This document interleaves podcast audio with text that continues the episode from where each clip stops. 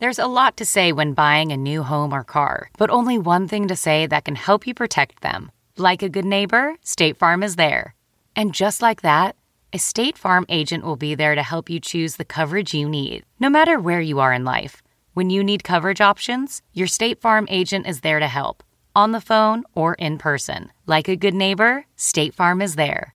Hey, Dave. Yeah, Randy. Since we founded Bombas, we've always said our socks, underwear, and T-shirts are super soft. Any new ideas? Maybe sublimely soft. Or disgustingly cozy. Wait, what? I got it. Bombas. Absurdly comfortable essentials for yourself. And for those facing homelessness. Because one purchased equals one donated. Wow, did we just write an ad? Yes. Bombas. Big comfort for everyone. Go to bombas dot com slash Wondery and use code Wondery for twenty percent off your first purchase. Welcome to Nerdist Podcast number five twenty-one. I am in Nashville, Tennessee. My home state. Sort of. I was born in Kentucky and I grew up in Memphis. It's a long story, so I just say I'm from Tennessee. It's easier that way. But that's not why you're listening to the podcast. We are doing two At Midnight Live uh, episodes, not for air, just for the live audiences here as part of the Wild West Comedy Festival.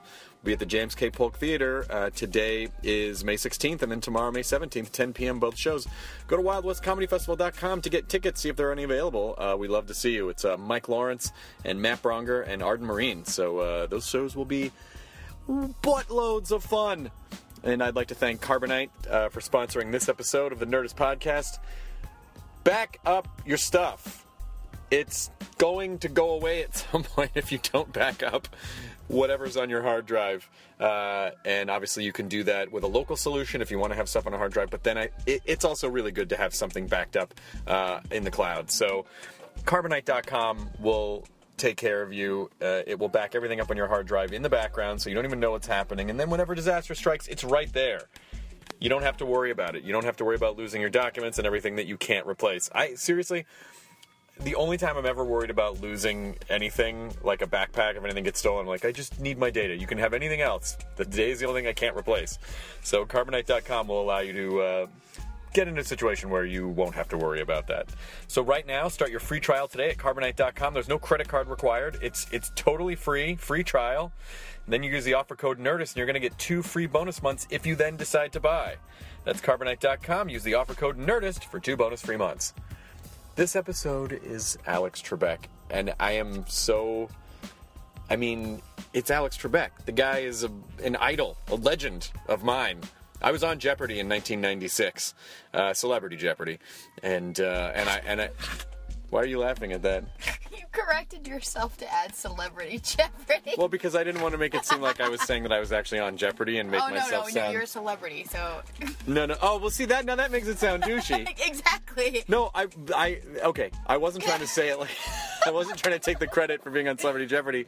I was trying to ding myself for not being on Real Jeopardy. Okay, all right. Because Celebrity Jeopardy's not What's as hard as... What's wrong being on Real Jeopardy? It, Real Jeopardy's harder than Celebrity Jeopardy. All right, okay. So that that's why I was basically saying...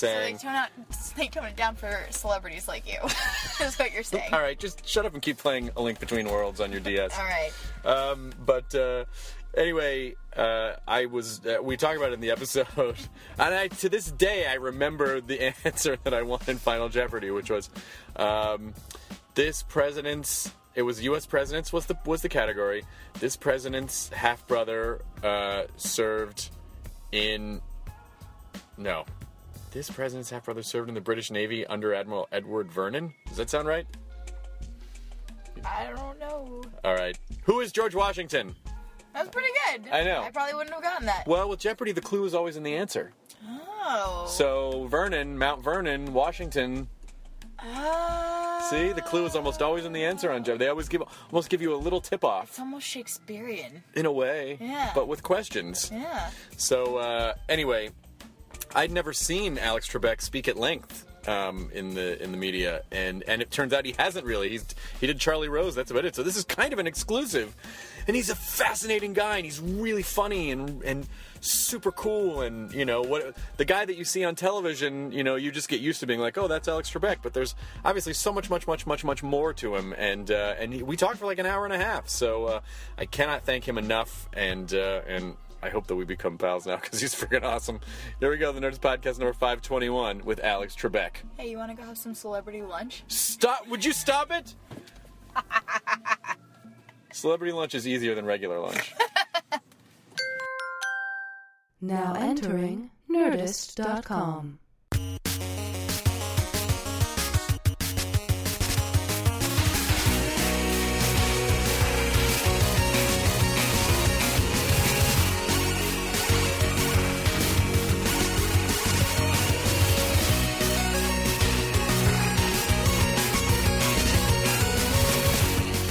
Thank you for dressing up for this. I'm so sorry.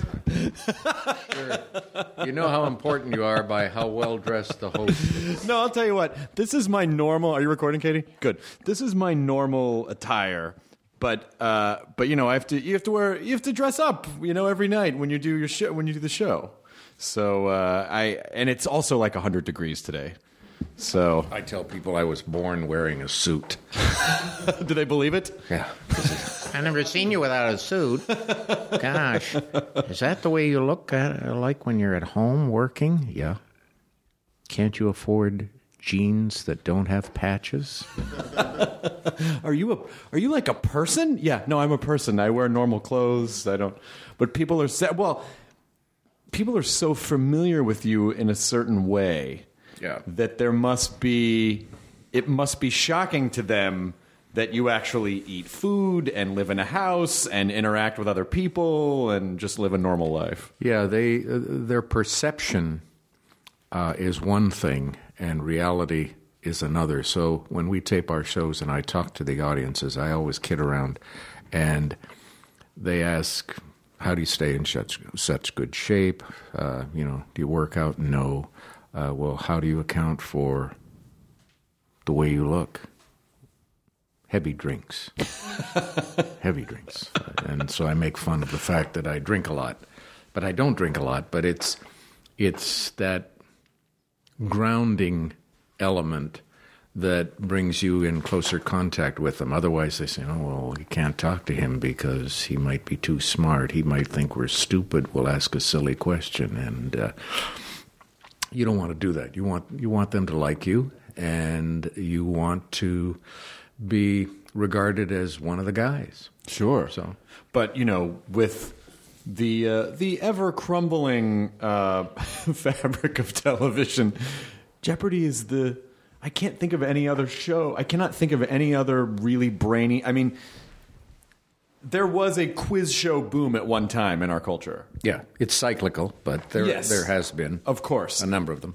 And uh, but with the exception of your show, there really haven't been any that have survived. No, I, Allison, you might know better than I on this because Rocky or Harry uh, gave me the the stat uh, a couple of months ago. I think since we went on the air, two hundred eighty different game shows have come and gone. Oh my God! I'll double check that. Yeah.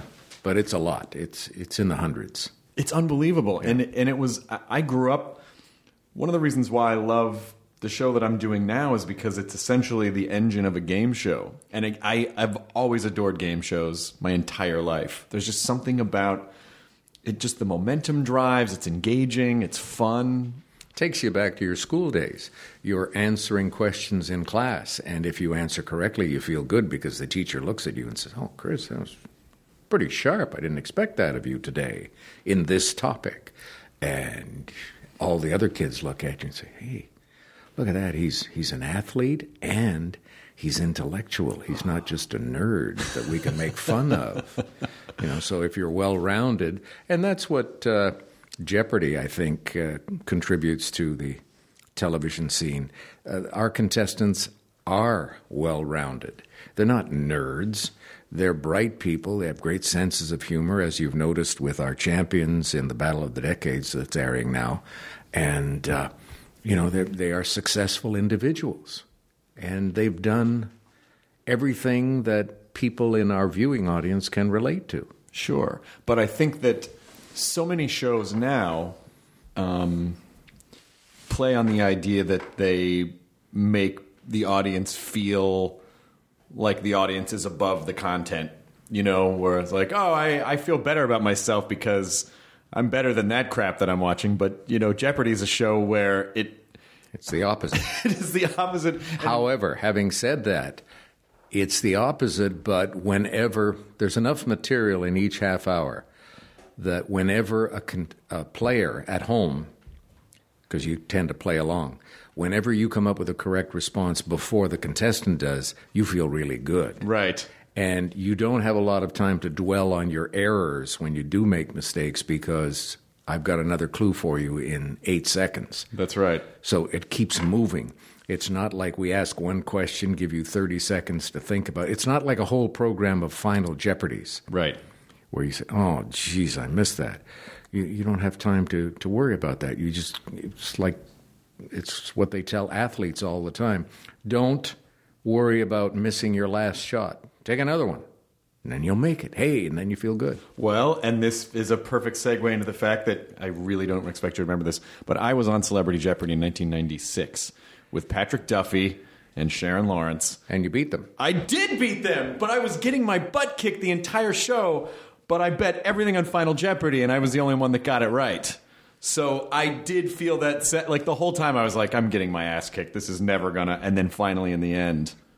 And you put an end to Patrick Duffy's career and Sharon Lawrence's career. Whatever it became of them. I don't know. I oh, mean, wait a minute. Let's see. Patrick is still on. Yes, all right. And Sharon well, is doing a play. I got to say, in all fairness, uh, Patrick Duffy should have won. He was uh, far... I mean, he's an incredibly smart guy. And he was so... He also figured out the timing of the buzzer, which is... which is. Uh, it, I mean, it's it's a skill all on its own. But I don't think people realize that uh, I, what I remember is that just off to the side of you is a light. And as soon as the light goes off, I believe that means that the buttons are open. And when you hit the button, if you miss the timing of it, you're locked out for like a second and a half or something. No, not that long. Just part of a second. Okay. Well, it felt like a second right. and a half because I, I kept... So doing this doesn't really help, like does, mashing the button. Does not help at all. Mm-mm. But see...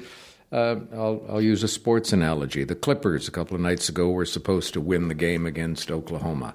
Uh, two nights before that, Oklahoma was supposed to win the game against the Clippers. Each team had a big lead in their respective games, and yet they wound up losing. Uh, so you never know.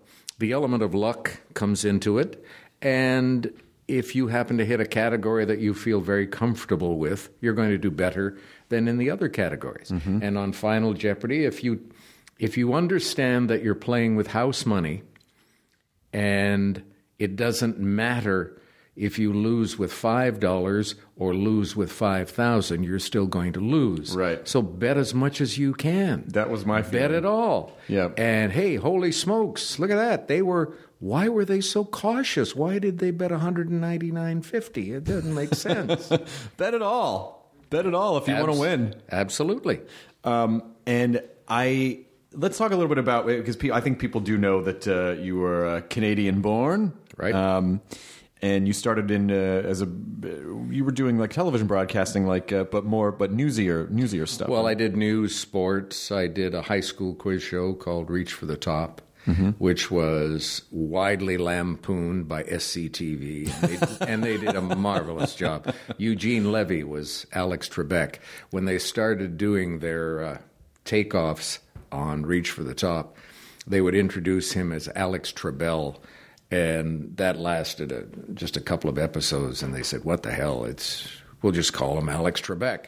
And he had the dark hair and the thick mustache, and John Candy and Catherine O'Hara and... Uh, Who were some of the others? Uh, well, there Joe, was Joe Flaherty. Joe Flaherty. Yeah, Andrea, Andrea Martin. Martin. Martin Short. Yeah, Martin Short. They were all... I mean, and Harold Ramis, too. Yeah, and you're looking at all of these people who wound up with marvelous comedic careers, and they were poking fun at us on we- Reach for the Top, a Canadian high school quiz show. And it was wonderful. I loved it. Did you know any of those guys? I met them later. Yeah. But they were doing that show in the... Uh, Canadian entertainment capital of Edmonton, Alberta, way up north. The ice never leaves the ground. No, I. I it's the, the story of the, the, the early S C T V of just they're just isolated. It's kind of in you know out just yeah. out in Canada and not realizing that their show is becoming a hit because they're just. They're basically imprisoned by their location. Yeah, and you know, someone owned a studio and said, uh, "Let's I'll, I'll provide the space for you. Do the show here. Okay, good. Let's go. Yeah, well, Rick Moranis was on the podcast last year, and he just said, like, we had no idea. Like, we were just, you know, going and making stuff that we thought was funny and had no concept that anyone else thought, you know. And then we got it in the States, and it was yeah. it was one of my early childhood and it, and influences. It made stars of all of them. Yeah. So great. So what is uh, was there a sense of, you know, was it were you sort of following the work, or did you say, well, I want to go work in the States, or did, was there ever a point where you're like, you know, maybe I'll, I'll stay in Canada? And no, I had been with the C B C as a staff announcer for about ten, eleven years. And I started thinking about working in the United States. And I came to the U S and I think I auditioned for Ruin Arledge, and he was going to hire me for the sports division. And uh, I don't know what happened, but then Alan Thicke, a friend of mine who had appeared as a guest on a daily variety show that I hosted, a talk variety, he had appeared with uh, his uh, singing partner, Brian Kickin' Brain. The, he wound up married to Cheryl Ladd. Uh, oh, I don't know. And so Alan Thicke and Brian would appear as singers doing duets on the program. And then Alan came to the United States, and he was working as a writer on a game show that N B C was creating called Wizard of Odds. And they had exhausted their supply of local hosts. Mm-hmm. And he recommended me, and uh, they said, well, well, we'll give him a try. And they flew me to New York. I auditioned. I, I rehearsed during the day and did a run-through for them at night in a, at the New York Hilton in one of their meeting rooms. Flew back immediately. That was on a Saturday. Uh, got home in time to see the second and third periods of the hockey game, so I felt really good about my day. And then at midnight or so, they said, uh, we want you to do the pilot.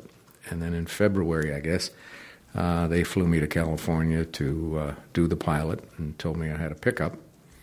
And I didn't want to quit the C B C because I knew how, you know, uh, what, sketchy, if you will, life can be in the freelance world here in the United States. Sure.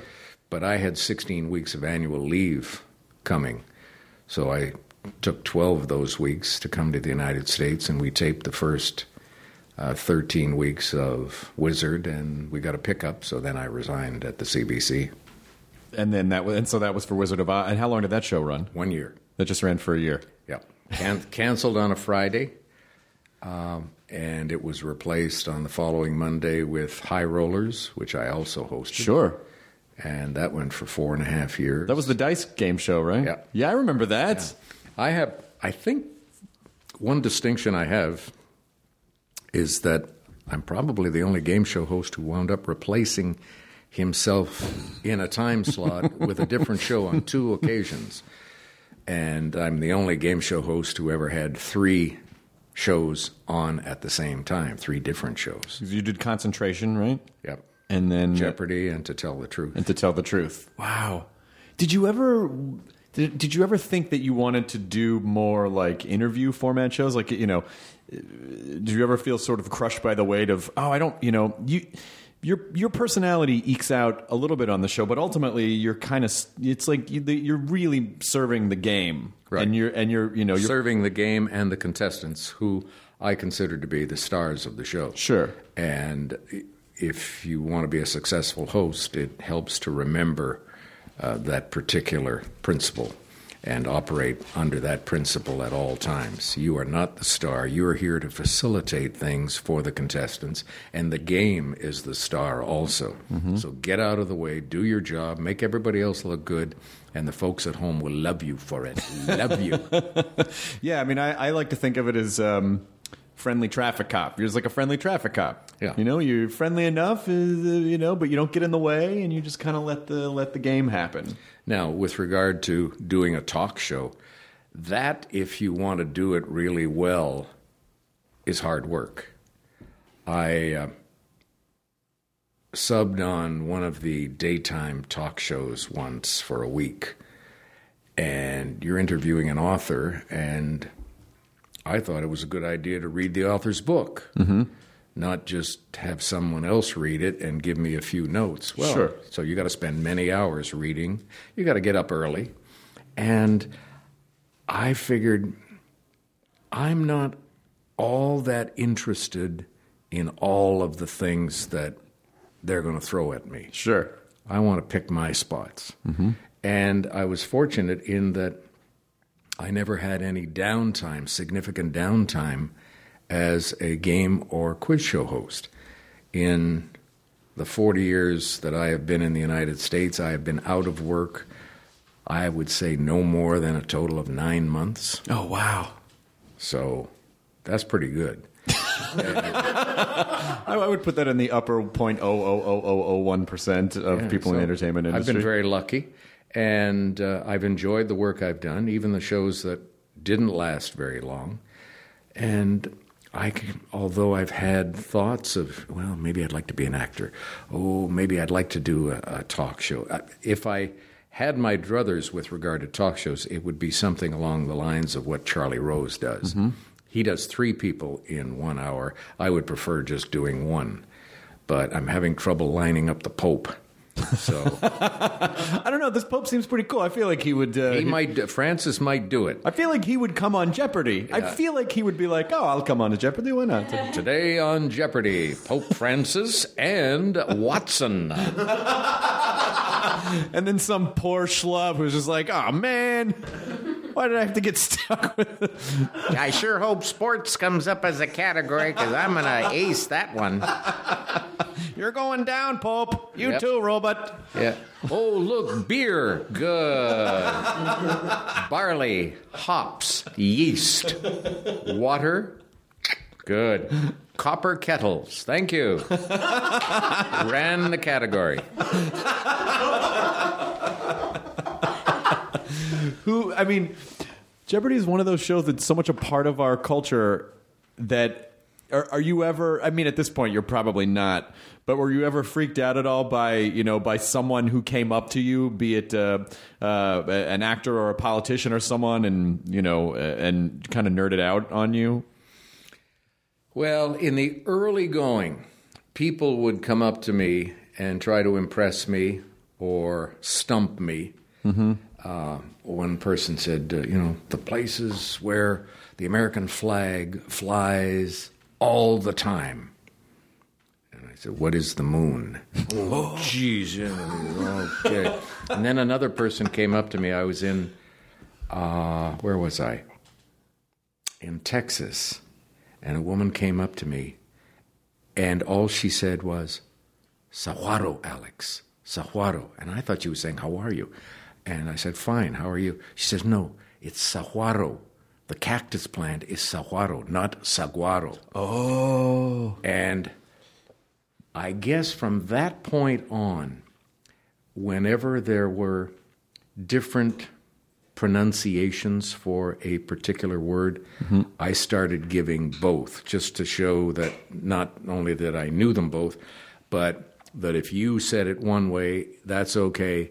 And if the contestant responded saguaro, I would say, that's right, saguaro. Sure. And, uh, because, but there are people out there who's who are so insecure and need some verification or something to make them feel special and above the rest. And correcting pronunciation is one way to do that. And so I make, uh, I take great pains to make sure that I pronounce everything correctly. Oh, that's good. Yeah, because I think I got dinged for, uh, I think I said Annie Leibovitz, but I think I didn't get it because you said Annie Leibovitz. I missed it. Yeah, that's that's a common mistake, just as Sally Field, Sally Fields. Yeah. And in that case, the judges will penalize you. Right. And that's unfortunate because, uh, you know, Annie is a well-known photographer, but I would say that probably seventy-five percent of the people would say Annie Leibovitz. That's what I did. But I love my. Fa- I think one of my favorite things to see on the show is the phrase you just said, common mistake, because I always go, common mistake among who? Harvard grads? Like there's so many, there's so many things where it's like a common mistake. I don't know if it's really a common mistake. I mean, at a certain level. But I feel like the same way that Chuck Norris has to... he used to have to walk around with a bodyguard because people would always think like, oh, I can kick this guy in the face. You know, they always want to challenge him. You're sort of the intellectual Chuck Norris where people probably want to take you down in public. But now not they don't do that anymore. Oh, good. I think they got tired of it after about ten or fifteen years, and now we've been on the air for thirty years, so they just say, we don't want to pick on him. He's old. oh, he's, no. he... I think you I think at this point you've proven your status. There's really nothing. Everyone's like, yeah, no, I think he's I think he's earned it. Well, yeah. He, If you're a fan of the program, you notice sometimes a contestant will give an incorrect response, and I will say, oh, you were probably thinking of this. Mm-hmm. And people wonder, well, is that scripted for Trebek, or, or does that just come from his own knowledge? It comes from my own knowledge. I don't want to embarrass them. And if I correct an incorrect response that they give, I, I do it very softly. I don't say, oh, you dummy. it's, it's, you know, it's, it's this, not that. Right. So, no, you don't want to do that as the host. You you want to be Mister Nice Guy. So how um, how many episodes do you... You must gang shoot the episodes, right? Do you- we do five a day, two days a week, usually three weeks on, one week off. We work about nine months a year. Uh, let's see, we finished in April, and we're back in July. Uh, we have a long season, though. We do forty-six weeks of originals. Right. Which is the longest game show, quiz show season of any. Wheel does thirty-nine weeks, I believe. And uh, we've always done forty-six because I don't like reruns, particularly with shows of our kind. Reruns are not that pleasant because if you know the correct response all the time... Of course. You're not as involved. Yeah. So we rerun some of our tournaments. The Battle of the Decades will probably be re- rerun this summer. Maybe our Tournament of Champions, the the Teachers Tournament, I don't know, or the, the College Championship, who knows. It's up to our producer. It's such an interesting combination of like that that, that pairing of Jeopardy and Wheel of Fortune because they... You know, one is very knowledge-based, and the other one's like, guess a letter. Like, they're so, like, well, the, the mechanics. Not quite. Uh, I was a contestant on uh, Wheel once, and uh, it was not as easy as I had hoped it would be. Uh, first of all, I had the disadvantage of being born and raised in Canada and considering the letter Y as a vowel. And that threw me off because mm-hmm. there was a Y in there. And uh, I was looking at it as a vowel, and I said, I got to buy a Y. And it went wrong. You were like, well, sometimes I should be able to do that. Yeah. A E I O U and sometimes Y. Yeah. So, uh, no, there are different skills, different uh, skill sets. Um Just because you're a good Jeopardy player doesn't mean you're going to be a good Wheel of Fortune player. Right. There are different elements that help you on, on each show. But your contestant wrangling process is very, it's pretty intense. I mean, people have to come in and yeah. How many times do they have to pass the test? Well, now we've changed things. You can take the initial test on the internet, and that's ten questions, I believe. fifty? Wait a minute, I thought that the fifty was the one when we bring them in. Mm-hmm. fifty both times. I was a contestant myself. Oh, bo- oh nice. Oh, you got to do fifty on the fifty internet? Online, and then they and don't then, tell you what you need to score. They don't tell you, you know, you just wait. And then you get a magical email saying, okay, you're invited to this in-person audition. And then you take another fifty-question test with a pen and paper. The, the clues are presented on a screen, but you write down. See, I thought, wow. I thought the internet... was ten questions and followed by the fifty questions. But if it's fifty and fifty... I don't even think the T S A screens that much. No. Sometimes, sometimes for special contestant searches in local markets, it's a little bit different. And for kids, I know the in-person test is only thirty questions. Sure. I went to kids' auditions, and I actually missed two questions on the test. But it was all stuff that had to do with current kids' stuff. Sure. Something about yoga. Anyway, this is not... But when you, no, no, no, but this is great. This when, great you, when you come to us to do the fifty-question test, uh, you don't have to take off your belt or your shoes. No, so, you don't. You're not. So, if you do, it's weird. So you're good. Yeah. And then if you pass that, we put you into a mock game against two other people who have passed the test. Okay. And uh, if you do well in that, because some people don't react particularly well to competition.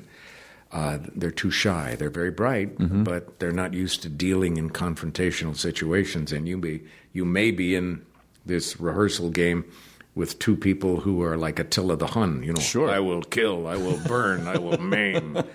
And, like Patrick Duffy. Yeah. And uh, then if you get through that, uh, we sit you down for an interview to determine if you have any personality.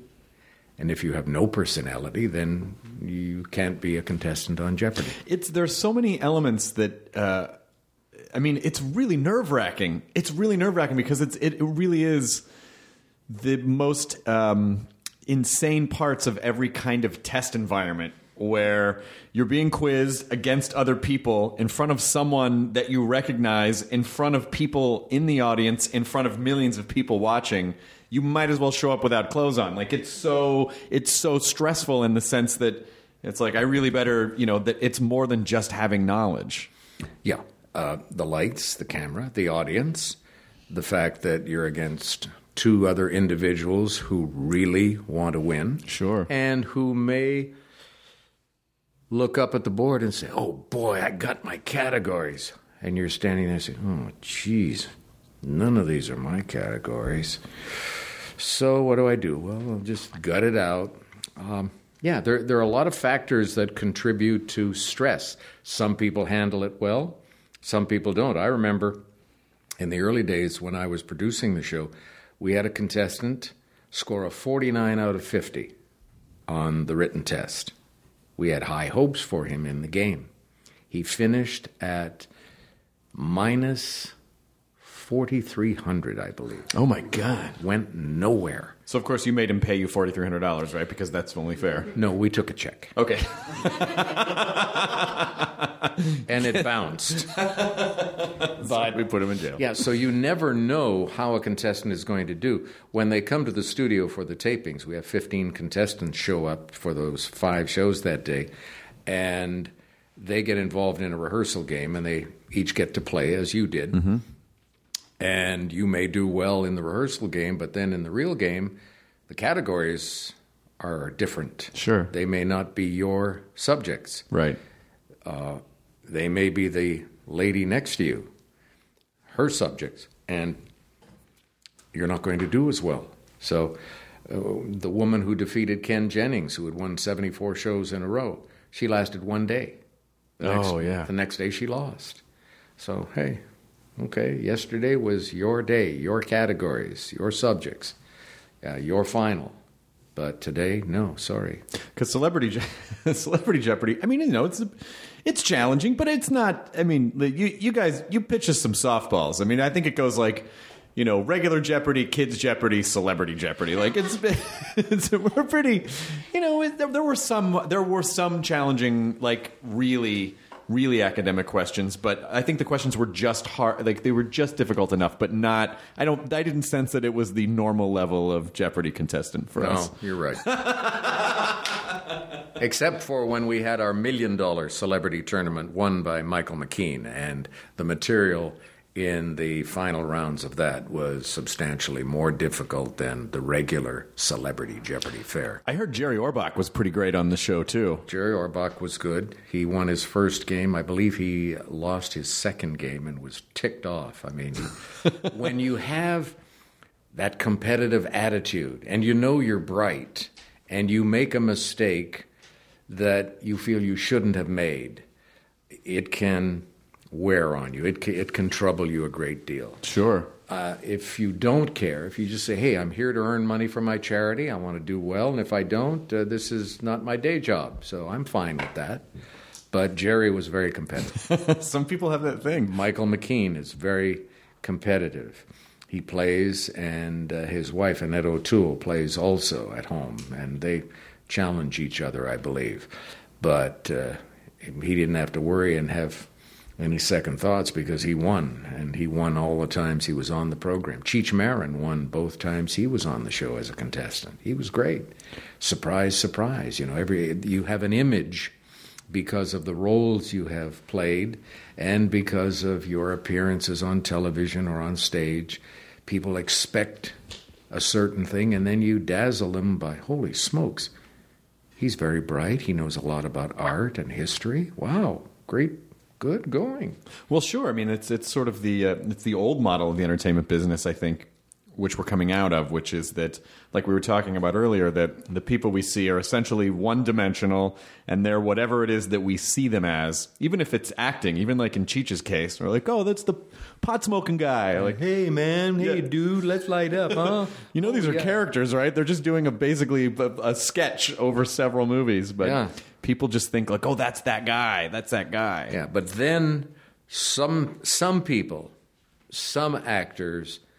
become the perception. I'm thinking of John Wayne. Sure. Uh, at the end of his career, John Wayne was a compilation of all of the tough guys he had portrayed for his forty or fifty years in motion pictures, I'm sure.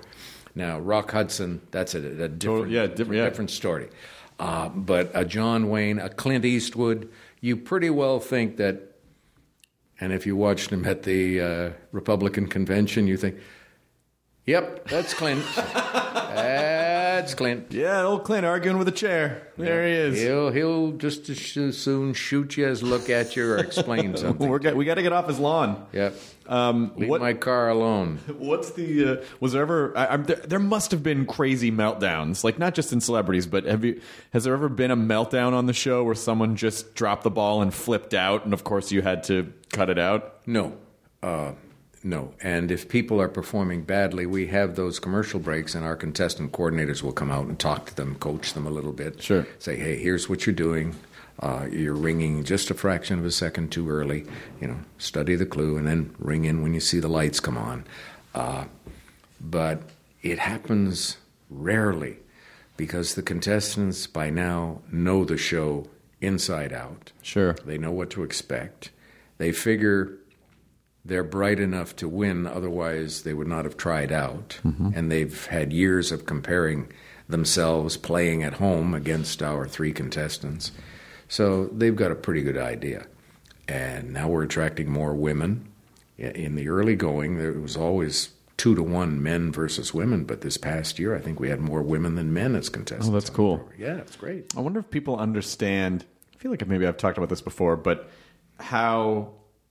strict game show rules are, le- like legal in terms of the law, how strict game show laws are in this. I think I think you actually would get in less trouble for selling drugs than trying to like cheat on a game show. Like after twenty-one, you know, like after those old days, they, they're they're really, really, really intense. Well, yeah, the rules and regulations that have been set up Uh, are what led to the creation of Jeopardy, as you know, because Merv Griffin's wife, uh, in conversation with Merv, said, uh, why don't you just do a game show in which you give them the answers? She says, what, are you crazy? That's why they put in all these new restrictions, these new regulations. She said, no, no, no, no, no.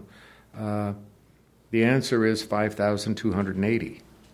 He said, how many feet in a mile? Ding! uh. Hello? two hundred seventy-five million dollars later, uh, wow. my, wow. my pocketbook has been enriched beyond belief. So you did you work closely with Merv? No. Those? Merv's baby was really Wheel of Fortune. He loved creating puzzles for Wheel. But he did not buy. I was the producer of Jeopardy for the first three years, and Merv didn't come by, didn't stick his nose in, didn't say anything. He... Uh, would get involved in the design and colors on the set, but that's it. Oh, okay. Just nothing more. Nope. Should we focus on the concept of the game? No, just make that blue. Right. All right. Blue and cream. That would be better than red and black. Okay. Blue's a good game show color. That's the one that we use. I feel like our show is basically Jeopardy with filthy jokes. I think that's ultimately... Oh, I thought you were going to say Jeopardy with... filters for the uh, the lights. Yes, with filters where we only filter through the filthiest jokes. Yes. Ah. Um, but uh, now that it, so are you are you leaving the show at the end of twenty fifteen, twenty sixteen? Don't know. Oh, you don't? Oh, okay. I have no idea. Oh, good. Okay, good. I thought I read online somewhere that you were like... Are you looking for a job? No! As the host of a syndicated no, listen, show, big-time show? I don't know. I mean, Jeopardy to me feels like the that's that's the be-all, like... I don't know. That's the juggernaut right there. I, I don't know who. It, if so, you know, wh- when you do decide to not do the show anymore, I feel sorry for the guy who has to come at because there's just no. How do you? How do you follow you? I don't know. By being yourself You'd be different. You'd be an excellent host. I watched you on the uh, Talking Bad oh, interviews, and I was sitting there saying, damn, he's doing a really good job. He could he could replace me very easily. Oh, stop there, it. No, there are a number of people out there who are young, and you're young.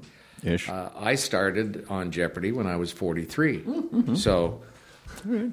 All right. All right. Okay, I feel a little bit better now. A little bit better now. Yeah. But it really kind of takes that long. I mean, it's... I've been hosting shows since I was twenty. I've been hosting shows since ninety-four. And it just it takes a long time to figure out who you are and how to present the material as yourself in a way that also, like you said, serves the game. It just it just takes a long time to figure that out. Well, I don't know if it takes a long time to figure it out because you know who you are. Uh, maybe it takes a long time to realize what you should not do. uh, not trying to develop a persona, an on-air persona.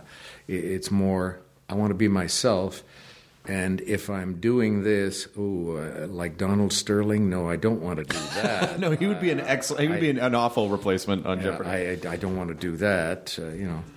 Uh, and then you, you look at other people who are in the public eye at the same time. Doc Rivers, coach of the, the Clippers. When you hear him being interviewed, he makes sense.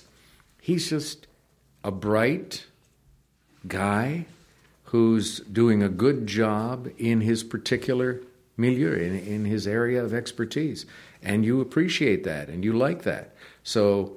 If you've got a host, a young host who is doing well and uh, is glib, and you're certainly glib, you know, Ryan Seacrest is uh, the same thing. There's another example of a young host who has parlayed his talents into tremendous success. Mm-hmm. Um, there are a number of you guys out there who could take over. There are a number of young women who could take over. So I did the uh, Geography Bee in uh, Washington, D C for twenty-five years, and I left it this past year. And Soledad O'Brien is coming in to host it this year. So you can be replaced. I can be replaced. It won't be the same show exactly, but the rules are the same. The material will be the same. The contestants will be the same. The only thing different will be the guy reading, guy or gal reading the clues. There was uh, Jeopardy is thirty years this year, right? Yeah. eighty-four. And... That coming out of that time period, there was so much of the "Hi, welcome to this," uh, uh, that type of game show host. I mean, coming you know, coming out of the seventies, I think where you had I like I loved guys like Peter Marshall. You know, this is like a just really he sort of seemed like just a regular guy, but something happened in the late seventies and the eighties where all the hosts kind of became like this guy, but somehow you circumvented that. Because I couldn't speak that way. I never learned how to do that. You've just won. That's right. A new car. Yeah. What's the commercial that they're running right now? The uh, what? What if game shows, game show hosts, uh, would perform marriages? You know, do you take this man to be your lawfully wedded husband? Yes, I do. And do you take this, or would you prefer what's behind door number one? You've just won a brand new car. I'm actually surprised that's not a real game show right now. No. Wedding or curtain? I don't know. It's a curtain. I don't know. Yeah. It's pretty crazy. So, as you're sort of reflecting back on, you know, uh, this amazing career and all the stuff that you've done, what is it? What's really important to you? Like, what do you, what do you find that you care about now? That maybe you did or didn't care about when you first started? Like, what's important outside of the entertainment business? Charitable work. I've gotten involved more and more in that. I I put in about twenty-seven years with World Vision, helping them out. Um, I've supported the United Negro College Fund, the U S O, particularly their uh, Wounded Warrior centers. They have two of them. And uh, and it came about in a strange way. Uh, a couple of years ago, well, more than a couple now, about five or six years ago, my accountant said to me, "Would you rather pay the taxes to the government and not have any say in how they spend the money, or would you like to have some say in how your monies are spent? I said, the latter. He said, well, then form a charitable foundation, and you can deduct your charitable contributions uh, to the foundation. I said, good. So um, I did that and started putting a fair amount of money into the foundation, and that gave me an opportunity. And it's funny, when I was on my own before that, I would write checks to different charities. You write one check for two hundred dollars to a charity, and by golly, you're going to hear from every other charity on God's green earth. And they're all worthwhile, of course, but you have to make your decisions. And, oh, well, do I support this? The Actors Fund, yes, okay. This one, yes. Uh, and so I wound up donating to over one hundred different charities in the course of a year. I even would send money to the Alzheimer's Association, I think, but I can't remember for sure. Uh, and uh, but when I formed the foundation, the Family Charitable Foundation, I would give much bigger amounts to different charities, and it didn't cause me any concern at all. I didn't say, oh, well, geez, can I afford this? Because it was all, it's on the charitable side of the ledger, and I can afford to do it, so do it. So I put in twenty-five years as the host of the National Geography Bee, and then when I left that, uh, I made a very substantial donation to the society, and I believe they are now going to call the scholarship, the Alex Trebek scholarship, for the winning kid. And I told them, I said, you know, we've been giving twenty-five thousand dollars to the champion for the past twenty-five years. We got to up that. Let's make it fifty. So they said, okay. Nice. If you contribute uh, and set up a fund, and uh, I did. So, uh, yeah, it's just, it gives me a great deal of joy, and to be able to uh, decide where your money is going to go and who it's going to help is very satisfying.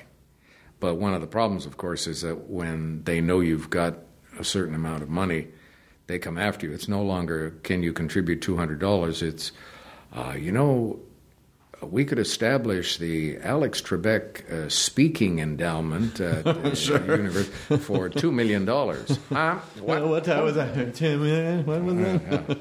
So, you know, and your alma mater gets involved, and then your son's alma mater, and, uh, well, you know, it would make a difference, and you're already associated with learning and uh, information, and this would be so. Hey, some of it will happen, some of it no, some of it will happen later on. But th- that's fun. I love working around the house. Uh, I was reading about David Letterman's comments saying that he's starting to think now, geez, I said I'm going to retire next year. What am I going to do? Well, I don't worry about what I'm going to do. I can travel. I can read. I love reading. So I could spend all my time reading or watching television. You know. So you don't... It- You're not you're not one of those personality types that's like, if I'm not working, I'm going to die. No. If I'm not working, as long as I'm doing something, I'm happy. Uh, there are times when we're on hiatus, as we are now, when I used to drift.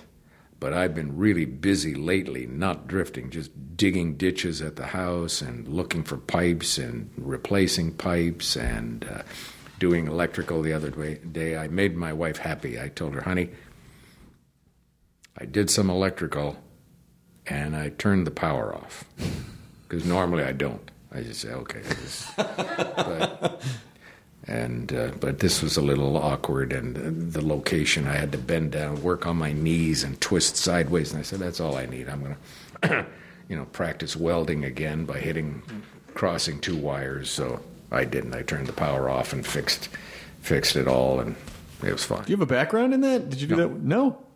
You learn by doing. But I feel like electrical work is one of those things where you you learn by doing, but if you do the wrong thing, then you don't do it ever again. No, it's just, uh, as I said, uh, you learn welding. If you uh, hit a uh, the hot wire uh, with your screwdriver and uh, the junction box at the same time, uh, you'll learn to weld, because some metal will melt, and then the circuit breaker will, will go. So you don't worry about stuff like that. What you do worry about is you're holding onto the hot wire and you're grounded, and then you can't let go. Sure, because you're basically the grounding. Yes. All the electricity is going to go through you. Right. Uh, I wonder what it is with, you know, I always, it's it's easy to look at guys like Letterman or Leno and go, wow, these these are workhorses, you know, like this. It seems like work is all they have, you know. There must be more. Well, David Letterman, of course, has car racing. I mean, sure. He was a big sponsor of, uh, uh, you know, Indy racing cars, and uh, was very successful at it. So he's got that as an interest. Jay Leno has all of his old cars, his great collection. Plus, he goes out on weekends. They can't hug him back, though. Hmm? Cars can't hug you back, though. No. But he goes out on weekends and does stand-up. Yeah, on Sundays he goes to the Comedy so, Magic Club in Hermosa. So there you go. I mean, he has that. Uh, and he's got his family. And now David has his family also. He's got a little one. So there, there's always something. You can always find something to do. My, my son spoke to me on the phone yesterday. He lives in New York. And he said, what are you up to? And I told him. He says, oh, you're always finding stuff to do. And that's true, because it's satisfying. Yeah. Finding stuff to do. I get enjoyment out of doing crossword puzzles. Uh, you can enrich your mind in and your spirit in so many different ways uh, that really aren't designed to drive you crazy. It's, I find working with my hand... hands to be very satisfying. If I can solve a problem physically, and what amazes me sometimes is that I never stop learning. I'm looking at a problem, and I have considered it for a long time, and my neighbor will come along and say, what about this? Or a gardener, or some ordinary Joe that you wouldn't think would know anything about this, just makes a simple suggestion. And you say, damn, why didn't I think of that? It's not that, I mean, it's brilliant and in its simplicity. Yeah. So, yeah, I, I love it. I remember when I was a kid, my dad had a restaurant, and in the apartment above the restaurant, there was a bed sofa, one of those that folds down into mm-hmm. a bed, and he wanted to move it to a different room. And he and I picked it up, and we tried moving it, and darn it, it was an inch too wide for the doorway. So we tilted it on its side. It was an inch too wide for the doorway. We stood it up. We still couldn't get it through. And the head waitress came along, and she said, why don't you open it up into the bed position and just stand it up and slide it through the door. My dad got pissed because he didn't think of it. I was there standing, saying, damn, she's brilliant. We didn't think of that. And it's, in retrospect, it seemed so easy, so natural. Yeah, of course, open it up, stand it up, slide it through, then fold it up, and there you go. But... So sometimes you're, and the, the important thing is don't let your ego get in the way of your happiness, because it can in sure. so many different ways. Uh, and if you can put your ego aside, I, I have in the past recommended uh, singers or hosts for jobs, and they have gotten the jobs, and you would think, oh, well, they better credit me with having helped them. No, you did a good thing. Right. What's your ego got to do with this? Let him enjoy his success, her success. Get yourself out, and that goes back to where we started, being a good host or considered a good host. Get out of the way. You know, help other people, and if you do it for thirty years of helping other people, audiences will look at you and say, damn, I think he's a nice guy. And that's that's enough. Yeah, and I, and I think it also, for some people, you have to kind of... I, I mean, when I was young, I saw this documentary about Jack Benny and how he was always very generous to let the other uh, other people, other comics, be funny on his show, when a lot of people who might have been insecure would have been like, no, I have to have all the jokes. And he would always go... Yeah, but let him be funny. Then the show's funnier, and then the next day people are like, hey, did you see the Jack Benny show last right. night? You know? Yes, absolutely. That it's was smart. A, a great, great attitude, and he was a beloved performer. And even though on the air you look at him and say, oh, he's stingy, you know, he's a oh cheap, but that was the persona. But in the the industry, he was recognized as a gentleman, a really nice guy. Yeah, and a lover of comedy. Like, he just, yeah.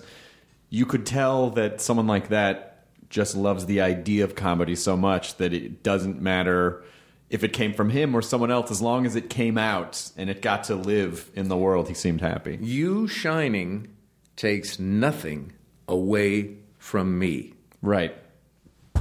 I can enjoy your success, and if I'm part of it, terrific. Yeah.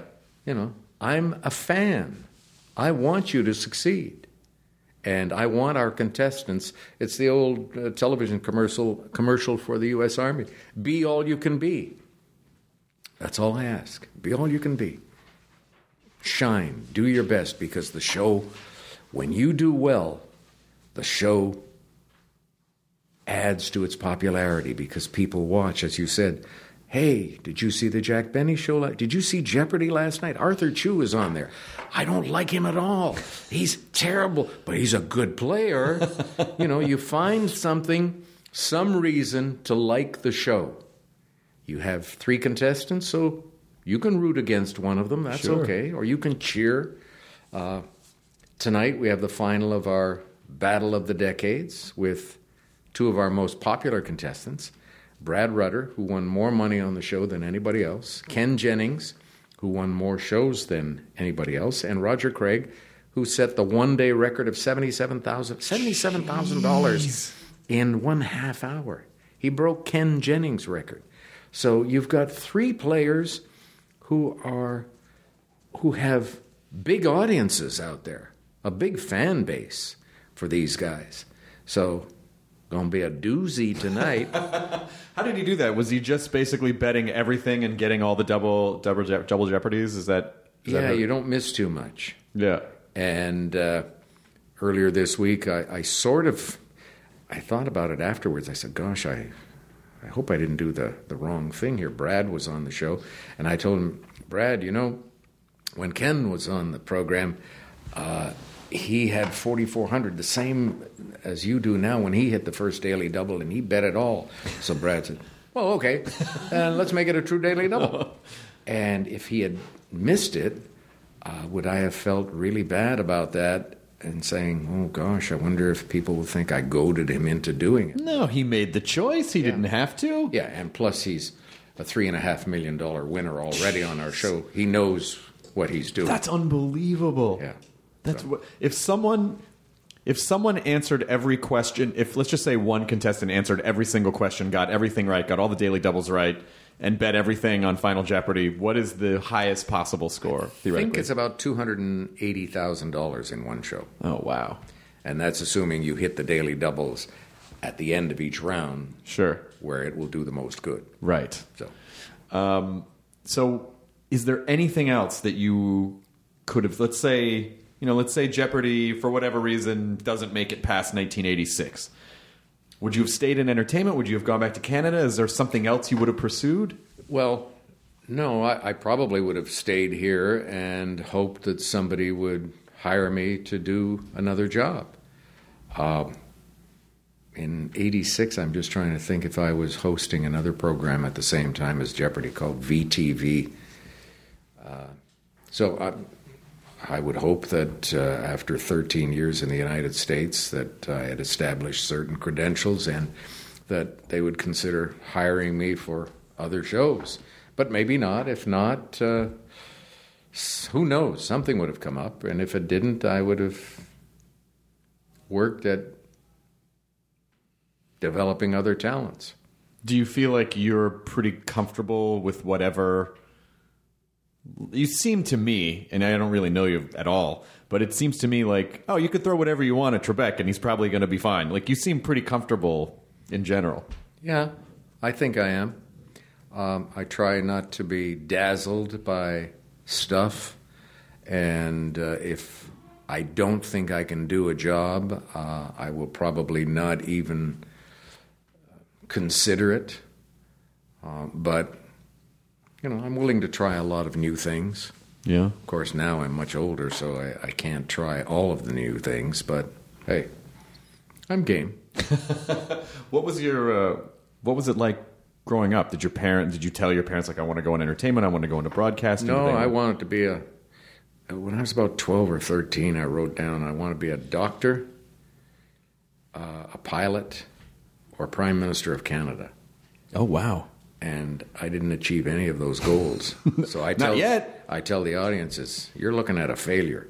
I didn't make it. Didn't make it. Blew it. Don't you feel like you, you know what? I got to be honest. Like, if you if you just pop up to Canada and you're like, you know, I think I might want to be Prime Minister, don't you think they'd go, well, here you go. Like, don't you feel like they'd be like, here, just live here? And you know, not quite, but when I was in Toronto about a year and a half ago, uh, at the beginning of the Mayor Ford uh, controversy, uh, someone asked me, they said, well, you know, there's been a lot of talk about you retiring, uh, leaving Jeopardy as the host.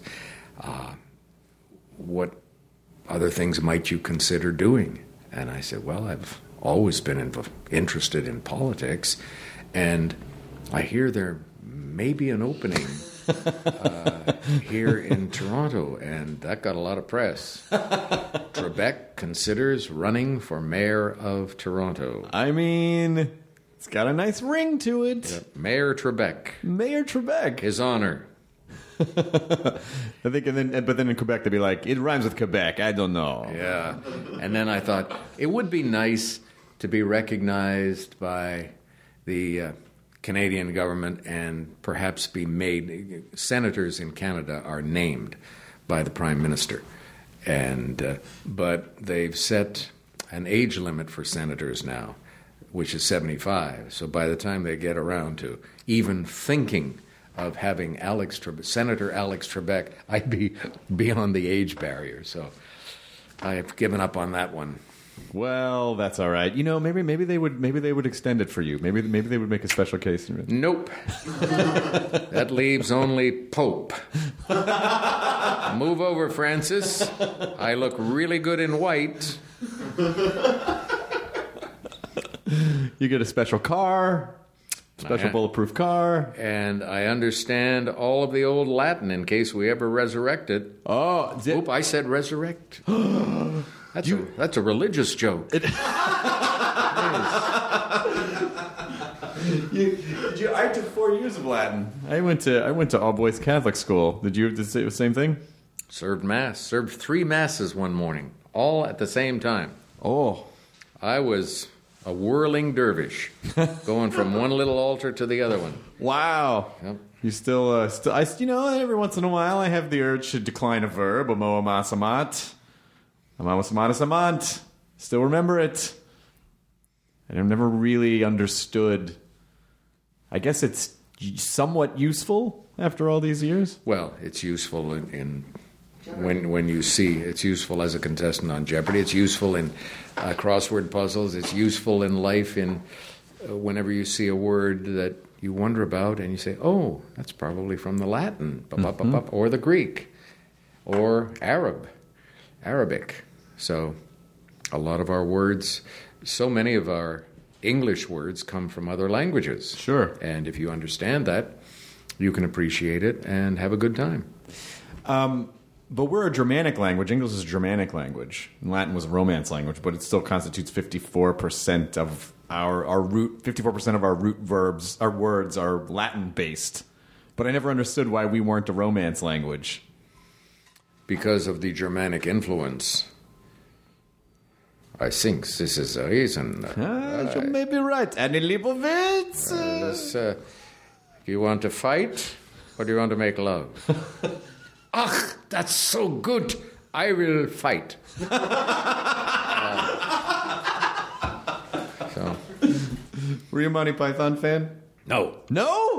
No. What was your What was your comedy growing up? What did you like? The Goon Show. Oh, of course, yeah. Before Monty Python. Yes.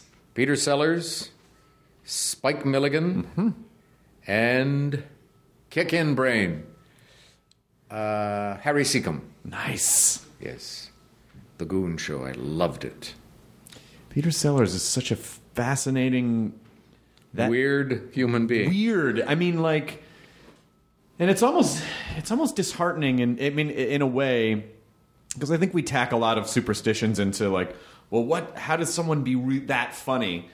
But s- sometimes you hear like that the people that you idolize, like the geniuses, are so messed up, and it's like, does that is that part of it? Like, do you have to be that messed up to get all of those comedy mutant genes as well? Sometimes you have to. Uh, when I was growing up. So many of the, these this is in the early days of television, so many of the T V stand-up guys were Borscht Belt comics. Yeah. And funny as hell on television, but in real life, you know, not the nicest people in the world. And then you'd get somebody like a Jonathan Winters or a Red Skelton who were genuinely nice in person and didn't have any axes to grind and didn't have any... antagonistic impulses to to vent in their humor. I saw Shelley Berman, who was brilliant in uh, his comedy and in the little set pieces that he did. I went to see him. I was visiting my mother in uh, Miami Beach, and someone in the audience made a comment, and Shelley just turned on that woman like a pit viper and cut her bad, and there was no reason for it. She was just offering a suggestion based because he was a psych- portraying a psychiatrist and asking for, you know, situations. And he didn't like the situation she presented him with, and he just, oh, Shelley, you didn't need to do that. Oh, man. man. And, uh, you know, so, yeah, there are guys out there. Jack Benny was not one of them. George Burns certainly not one of those guys who would... try to put you down.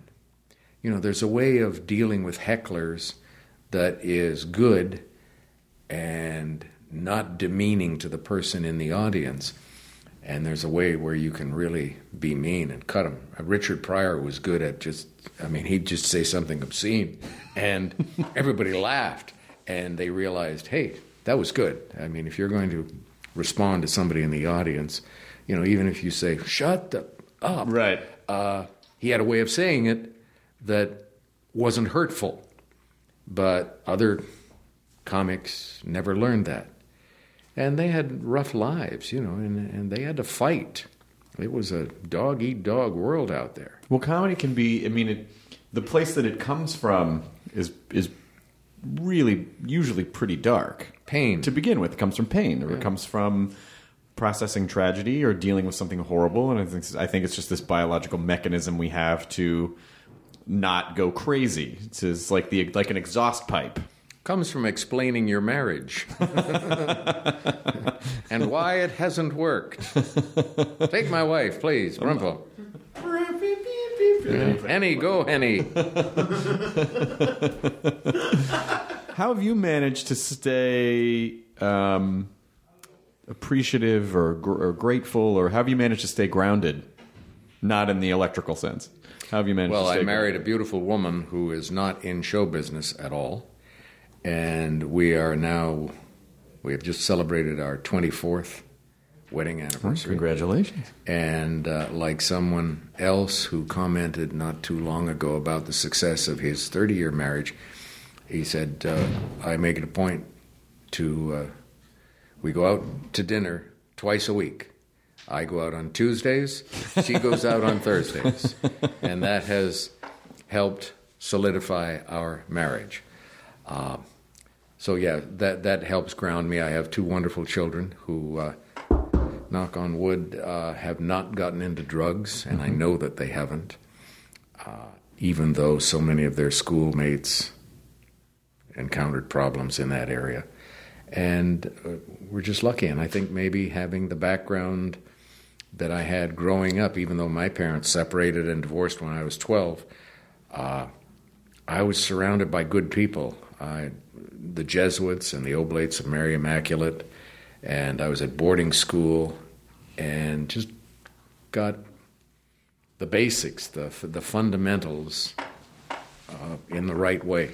So and it has stuck with me. And I learned to respect other people and to not want to take advantage, even when I was presented with opportunities to take advantage.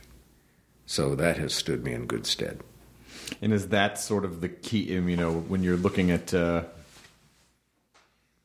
I know you sort of made the joke about, you know, Tuesdays and Thursdays, but what is the key to sustaining a good long-term relationship? What have you learned twenty-four Again, years respect in? and... Uh, I don't know, it's my second marriage, and I'm still friends with my first wife, and my current wife is even better friends with my first wife than I am. So, uh, I don't know, it's just... Take your work seriously. Take your marriage seriously. Don't take yourself too seriously. You know, have fun. Joke around. And try to, as Spike Lee would say, do the right thing. uh, he did say that. In a manner of speaking, he did say yes. that. Was it hard to shave off the mustache? No. Did it on a whim.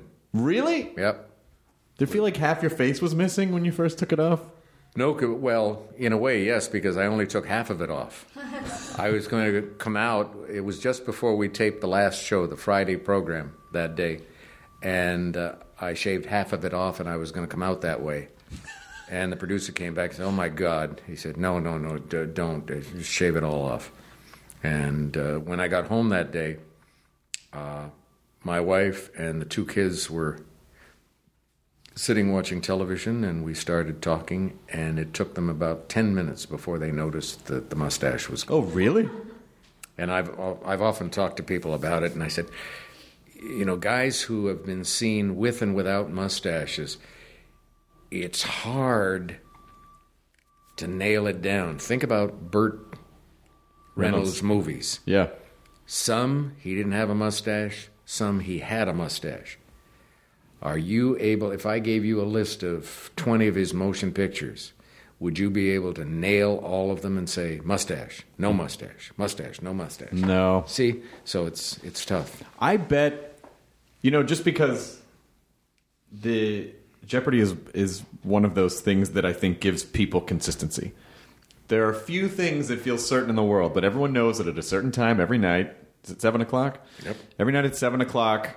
Jeopardy's going to be on. I'm glad you're really into it. Is it seven o'clock or is it four fifteen? Syndicated. Yeah, you're syndicated. Yeah. So, so it's a little different. It's a little different, but it. Um, but there's yeah, a certainty have, that every you have, an, you have an expectation. There's an expectation, and, and that, that expectation is the set's going to look a certain way, the structure of the game's going to be a certain way. Alex Trebek is going to have a mustache. Wait a minute, he doesn't have a mustache. What's happening? Everything's changing. My world is crumbling. That's right. People must have. I bet that simple act flipped people. Oh, upside down. That was the big, big topic of conversation for quite a while. And I would tell interviewers and reporters, I should say, I can't understand it. I mean, we're about to go to war, and this is pushing that into a secondary position. People are more concerned about Trebek shaving his mustache. Get a life, folks. It's it's a, it's a little bit of hair that I can grow anytime I want. Yeah. It's going to come out a different color now, but... I can do it again, you see. And I'm still asked about it uh, whenever we tape.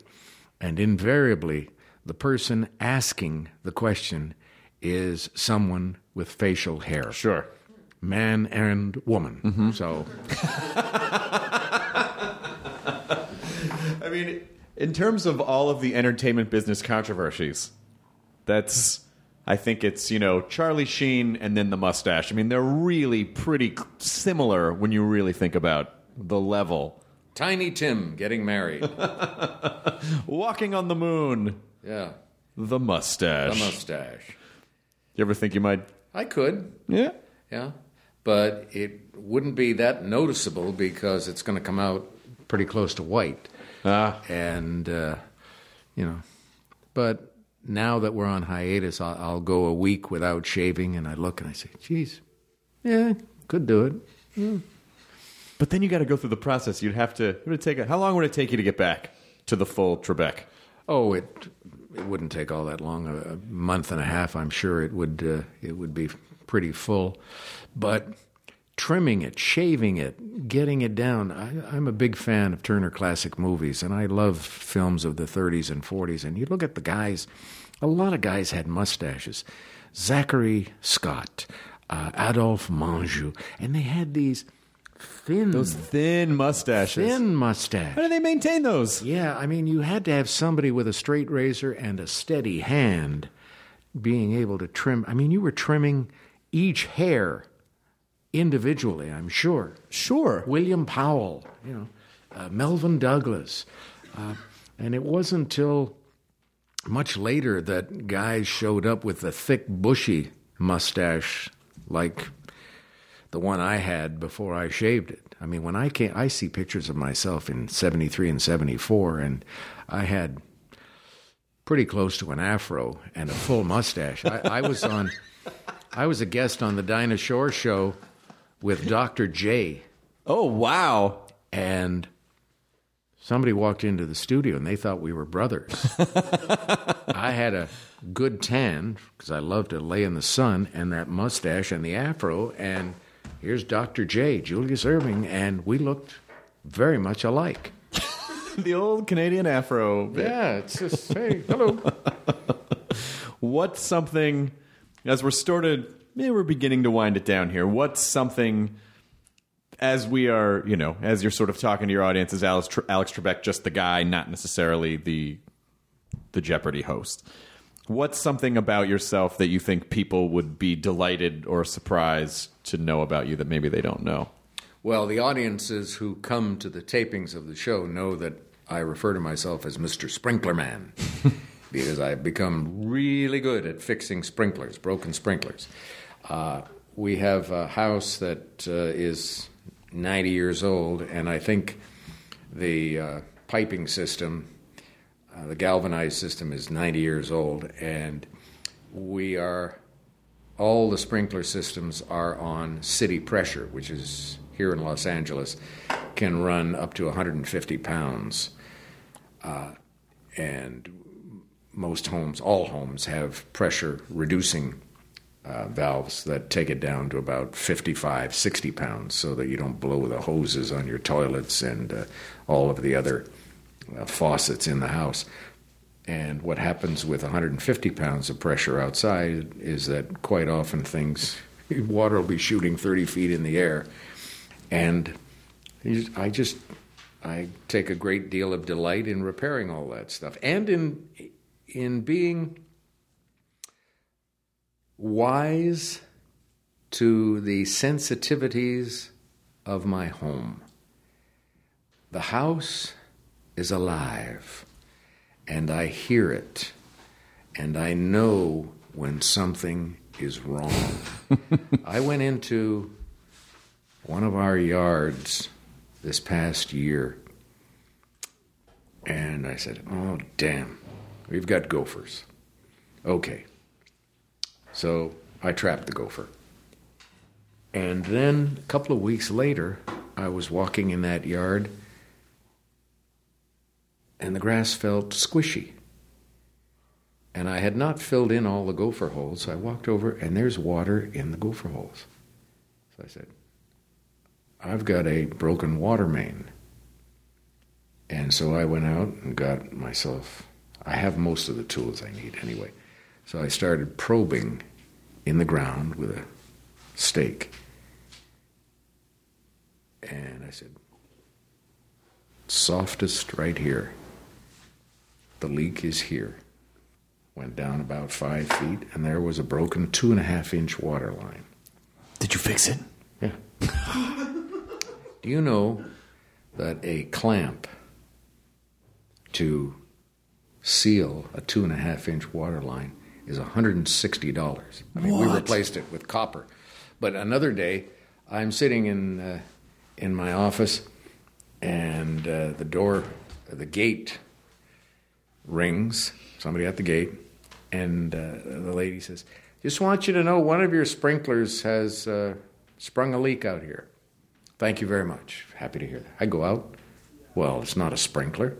It's the main water line outside at the meter. She didn't even know. I know. She just saw water coming out. She said, oh, it's a sprinkler. Well, how can you, hey, you could float a boat uh, with the water that's coming out. And I'm trying to reach down to feel for the key, the shut-off key at the water meter, and I have the proper tool.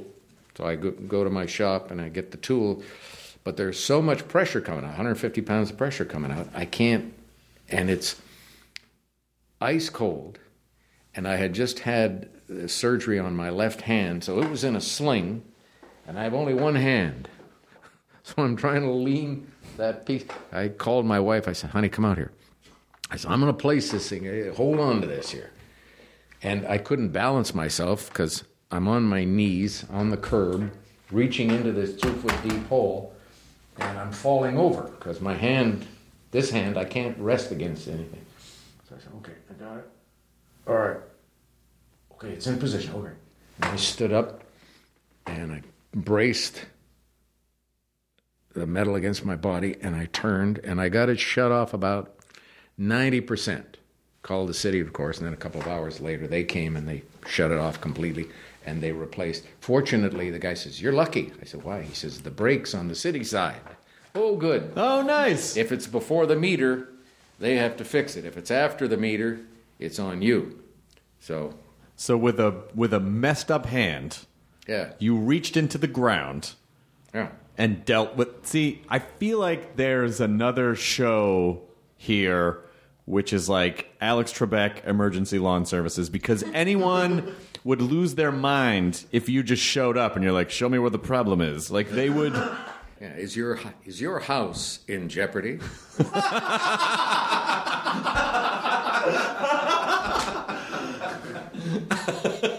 Have tools, will travel.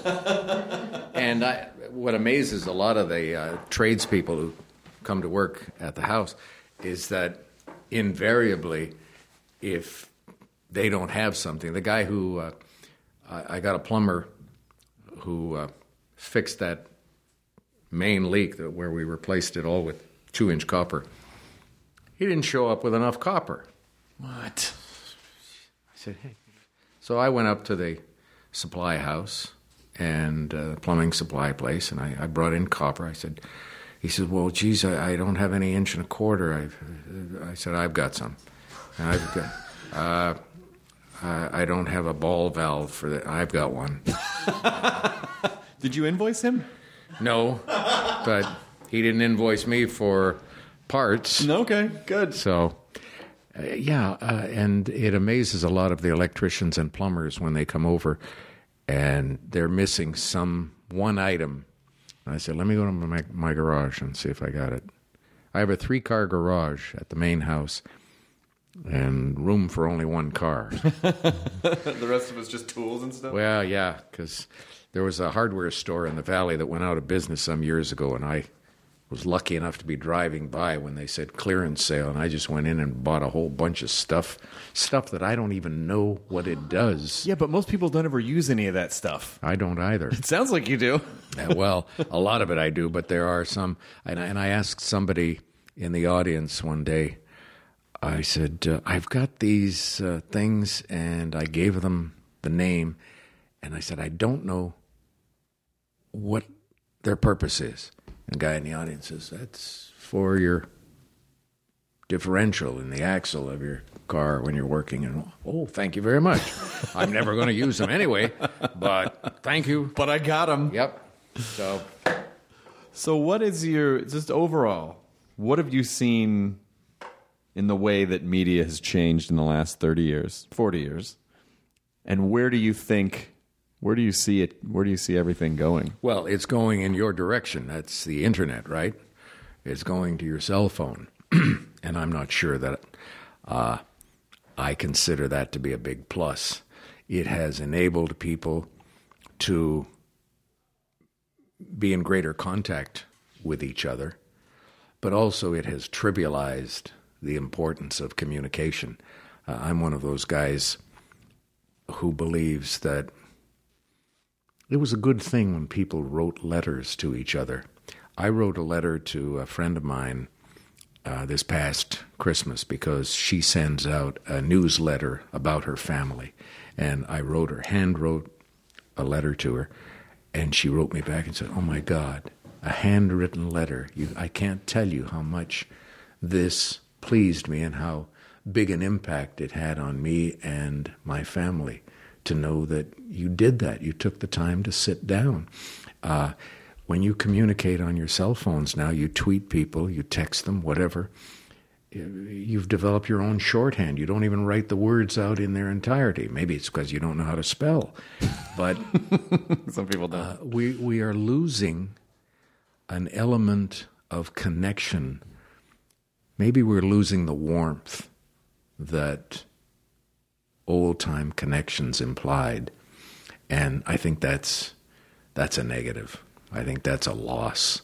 As far as television goes, television is the greatest medium ever invented by man.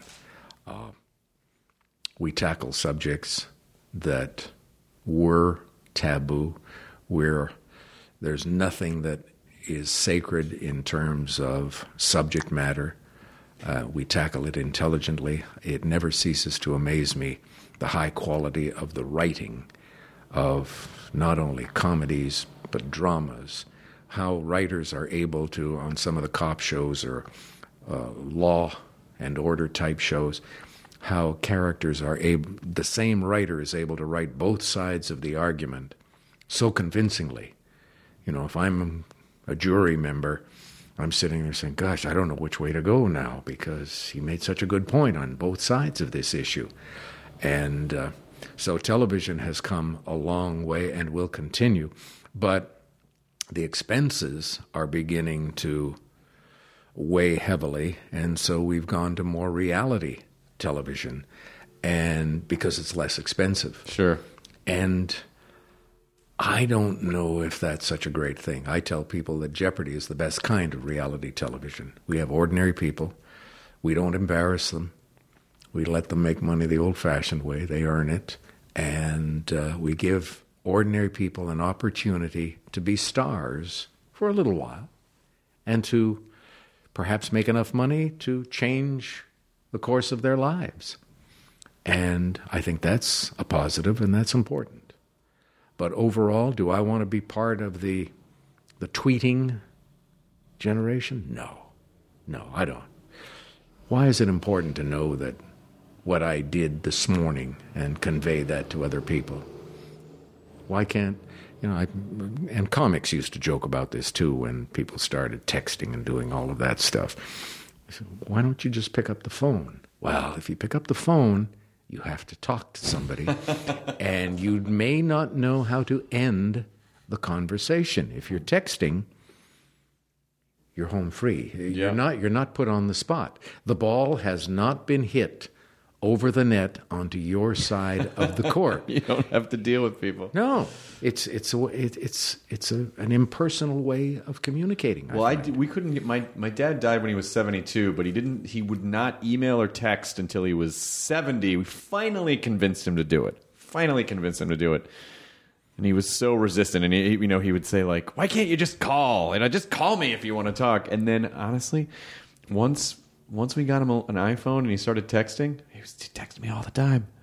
He just, he couldn't we couldn't stop him. He was, he was texting me in shorthand. He was I was getting L O Ls from my dad. It was so strange, but it was like he was so resistant to it. And then as soon as I don't know, it just activated that convenience gene in him, where you're like, aha. Yeah, no, there's a lot of merit in it. But there are, are a lot of people who abuse the system, if you will. Yeah, and it just. Hey, get a life. If it's important, fine, you can text. I mean, cell phones themselves. What did we do before cell phones? My gosh. Now, if you're lost, you say, geez, I'm up in the hills here. I don't know where I am. I pick up a cell phone and I can get directions. In the old days, you couldn't do that. So there are advantages, many, many advantages to cell phones. But the the tweeting and the Facebook, I, I, I'm, I get messages on Facebook. I, I made a mistake once, and I don't know how I made it, but I think I'm on Facebook. I don't want to. I don't I don't want to be on Facebook. He's not going to answer you. And I don't know. I know I'm not going to answer you. And, you know, do you know so-and-so and so-and-so? I just spam or delete yeah. off my computer. And uh, I don't want to be trapped in that kind of a society. I appreciate the advantages that the new technology provides me, but I don't want to be trapped by it. Sure. I want to guide the technology. You want to know that if the technology centers collapse, you'd still be able to go, I have a ball valve in my garage and I can fix your house. So I think I think ultimately what you're saying is that in an apocalypse, Trebek is the guy that you want to find because he's going to know how to... Unless we're in the woods, in which case I... All right. Yeah, you can eat those berries. Oh. Oh, sorry. Wait a minute. Let me get a tissue for that foam at your mouth. Uh, it's probably fine. Yeah.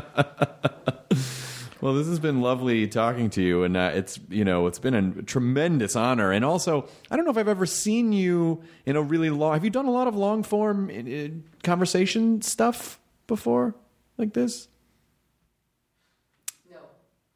No. No. No.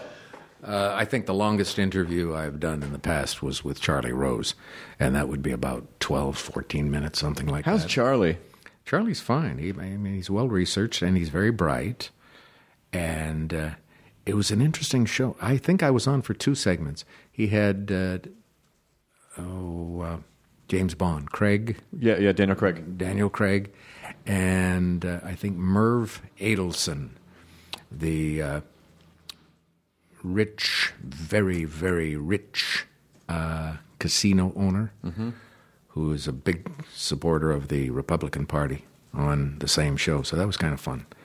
Uh, we weren't on together, of course, because you're only on one-on-one with, uh, in a very dark setting. Really dark. It's all limbo. Limbo like this. I don't think Charlie has pupils. I just think he just has these weird ca- eye caves that just stare into the abyss of your soul. Well, if you spend fifteen or twenty years in a cave... Uh, your eyes change. You know, if you take Charlie out into a bright sunlit day, such mm-hmm. as we have here in Southern California, he'll he'll die. Yeah, day. yeah, wouldn't he wouldn't make it. He would hiss like a vampire. He would just go, eek! mm. Charlie, get up. Get up, Charlie. The, the, the light's turning green. There's cars coming. Charlie, we can feed. We'll get you inside. Don't worry. Yes, there's a salve. I, I read about it on the crossword puzzles. It's called aloe. Aloe will, will cure all of your problems. Alex, what is this fire in the sky? Uh, Charlie, that's the sun. What? What? I didn't realize. Just all day long, I feel like it's just like he's just doing show after show after show after show after show. He just lives there. Well, no, he's got the morning show on C B S, so he goes in every day to do that. Sure. And... Uh, And that's kind of fun, too, doing that show. But there again, on all of those shows, it's six minutes and you're gone. Yeah. And sometimes it's not the host who determines where the commercial is going to go. Uh, the computer decides where the commercial is going. I'm up against a hard break, so uh, you'll have to answer in four seconds. When you were arrested the first time. Huh? We have to go to break. Yes. No, but I wanted to say something. I know, that's the, the, the short-form interview. I mean, I feel like what podcasting has sort of given us is conversations and time to talk with people like yourself that people just don't, may not really understand all this, all the sides of. And I think, you know... Uh, to me, it's a really interesting time in media because there are so many different outlets and so many different ways that people can be satisfied with their content as opposed to just, you know, one machine of uh, a couple of networks going, we have deemed that this person should get this on this channel in just this amount of time, and yeah. that's it. And but w- one of the amazing things now, of course, is that there are so many different shows out there. There are shows that I've never heard of. There are cable shows. There are... Uh, internet shows, and yet they have audiences. Yeah. So that's another of the positive aspects, if you will. And but what it also does is it levels the playing field so that you you don't get greedy. You don't say, well, I have to earn ten million dollars a year in order to be happy. No, you don't. You, you've got a show um, on the internet. You've got a show on cable, and you're earning a lot less than that, but you're gainfully employed, and you're pleasing a lot of viewers. Sure. So enjoy that. Don't aim for, oh, I want the big, big hit. You know, the average, uh, I think I was reading about Fox Television the other day. Their average ratings this past season were a six point six or something. Jeopardy does better than that. Yeah. You know? So we do better than Fox. We do better than a lot of other. Well, networks. it's it's you know we the part of the paradigm shift has been the focus on having a niche audience, and niche doesn't mean small necessarily, but it just means very specific and focused. And and so I think you know there's this idea of like a thousand true fans, where you you can have a smaller number of people, but if they're more dedicated, then they're actually a better quality of than you know having. ten thousand people that are just passively not really that invested, but just, you know, eh, I watch this, but I don't really care. You kind of lost me there because you used two million dollar words, paradigm and niche. Oh, no. And I said, oh my gosh, I'm in over my head. Oh, no. I've got to go now. No. Yes. He's vanished. You know, I feel like the best way to end this is if you just like threw a smoke bomb down and just disappeared. Like that would be... Have you ever thought, do you realize the power that you wield because you're Alex Trebek, that if you did stuff like that in public, people wouldn't, like, their eyes would melt out of their skulls. If you just threw a smoke bomb down and then just disappeared, if someone came up and like, I really love you on Jeopardy, and go like, thank you, I'll see you at seven p.m., and then gone. Alex has left the building. Well, this is a real pleasure, and I, and I would love to have you on again sometime. And, you know, listen, if there's another, if you're if you're doing another Celebrity Jeopardy at some point... Although I probably shouldn't push it because I feel like I got lucky and I won one time, and maybe we should just put that to bed. No, no, you could come back. That would be fine. And uh, the producers would look at you and say, hmm, young, glib, talented, obviously bright, looks good in a suit. Would he grow a mustache? I would. Are you kidding? I would grow the Jeopardy mustache, and I feel like that has to be in the clause. Whoever takes that job, that's like that's like pulling the sword out of the stone. Yeah, but Betty White said no, she wouldn't grow the mustache. So that knocked her out of the the race.